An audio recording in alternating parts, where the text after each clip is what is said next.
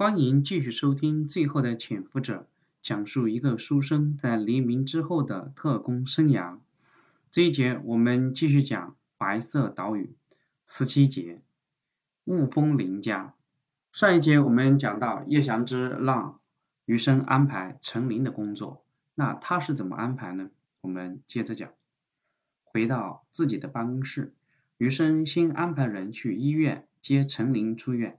然后他亲自把陈林安排在自己的办公室隔壁，负责将香港转来的大陆报纸汇总、浏览，有有用的记载和简报。这份工作是高级特务的必须课，能从公开的信息中过滤出自己有用的东西，这是起码的职业特工的敏感。陈林对这样的工作安排很满意，他接受不了古正文提出的。让他去特勤组破获共产党地下组织。他特意感谢了余生。当一个人的时候，余生把自己的思路捋了一下，危险也开始向自己蔓延。虽然自己没有任何暴露的迹象，但是一旦自己陷入国民党内部混乱，那危险程度将更高。当然，现在最危险的还是林峰。他随时有可能被逮捕，现在送他走的时机也不成熟。如果要切除危险，最可行的是通知钟浩东和林正亨他们马上转移。可这是一个更麻烦的事情，没有渠道不说，还会暴露自己。如果换一种方法呢？打草惊蛇，故意以行动处的名义提前发出行动，将钟林二人惊醒，让他们感觉。有危险，自动撤离。虽然这个方法有危险，但是毕竟是相对安全的。想到这里，余生拿起电话要向叶祥之汇报行动的想法，手刚伸到电话机上，电话机就响了。余生愣了一下，拿起话筒是叶祥之，通知他马上带科里的人集合，毛局长有紧急任务布置。余生一边答应，一边说，心里说不好，会不会古正文开始行动了？在保密局前面空地上，行动处的人和特勤组的人站到了一起。毛人凤、叶祥之和古正文站在前面。毛人凤向所有人宣布：从今天开始，保密局要开展一个大的行动，行动代号“雷霆”。行动周期不定，行动期间，二处和特勤组的人完全听行动总指挥古正文调遣。说完，王仁凤让古正文站过来做行动部署。古正文站过来，居然首先是向大家鞠了一躬，然后缓缓地说：“台湾是党国最后的堡垒，我们作为党国的利刃，一定要保卫堡垒的安全。”将那些不安定的分子清除出来。他环视了一下下面百十来人，宣布：雷霆行动第一个目标台北大学，抓捕对象等到包围工作完成，我再布置。现在所有人出发。余生最担心的事情还是发生了，古正文开始行动。最近一段时间，他一直神秘忙碌，看来。是他在逐进不往。现在他胸有成竹的要求毛人凤把所有行动指挥权给他，证明他已经胸有成竹，到收网的时刻了。唯一让于心欣慰的是自己被通知参加行动，证明毛中心还没有透露林峰的事情。不然的话，仅仅一个涉嫌包庇，就会让自己靠边站的同时还被审查。下面的事情只能走一步看一步了。保密局在宪兵的配合下，迅速完成了对台北大学的包围。古正文通告了行动主要目标，共有四十多人，将照片和姓名分发给各布控点的负责人。余生在照片中看到了钟浩东和连正亨的名字。虽然早有思想准备，但一旦确定，自己还是很沮丧。古正文拍了拍余生的肩膀：“你待会儿跟我一起抓钟浩东去。”这是个大头头。另外，他的太太蒋碧玉也是共产党。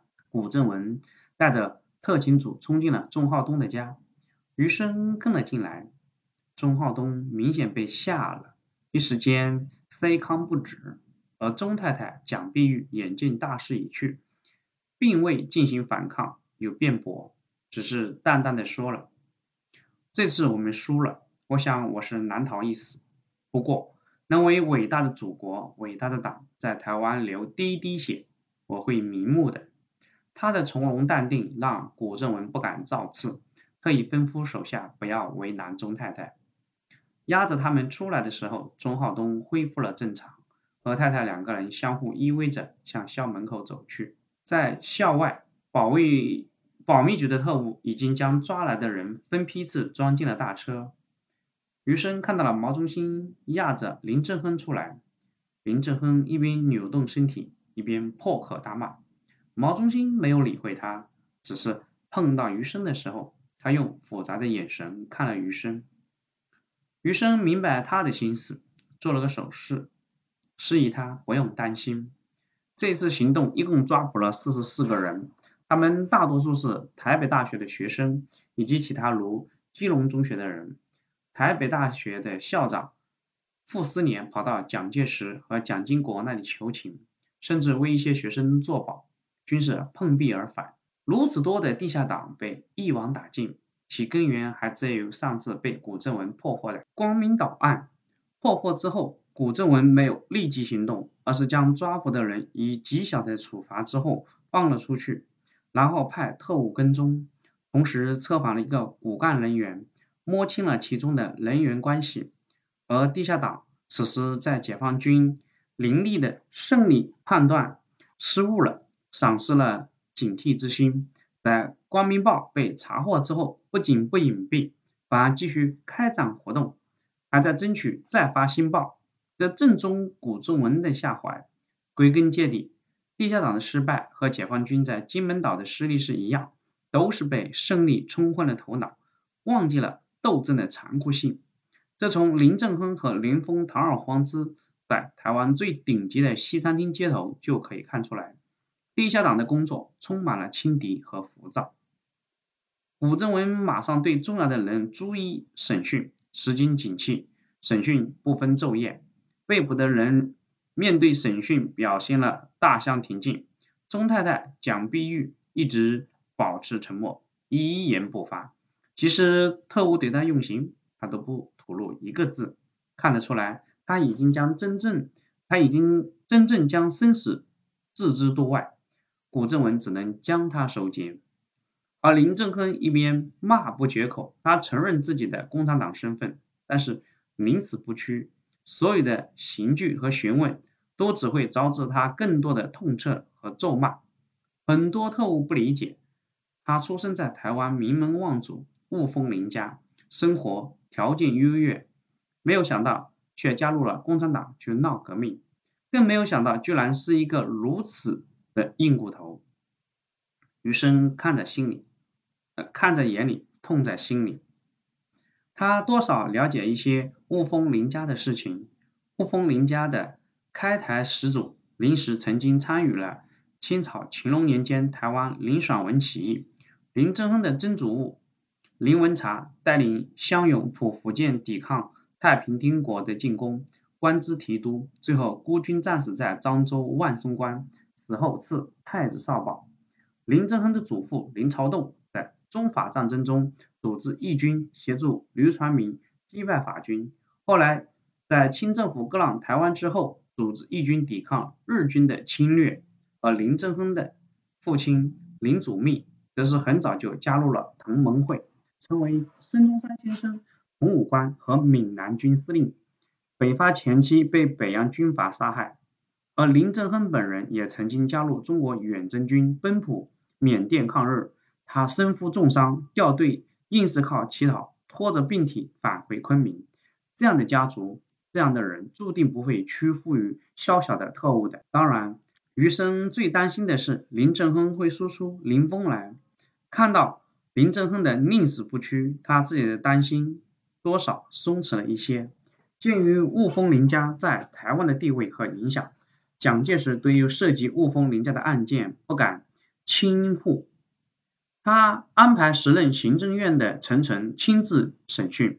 陈诚拿出一张悔过书要林正亨签字，说：“你只要签字表示悔过，供出领导人，我马上放你出去。”林正亨当场拒绝说：“第一，我没有什么错。”也没有什么需要悔过的人。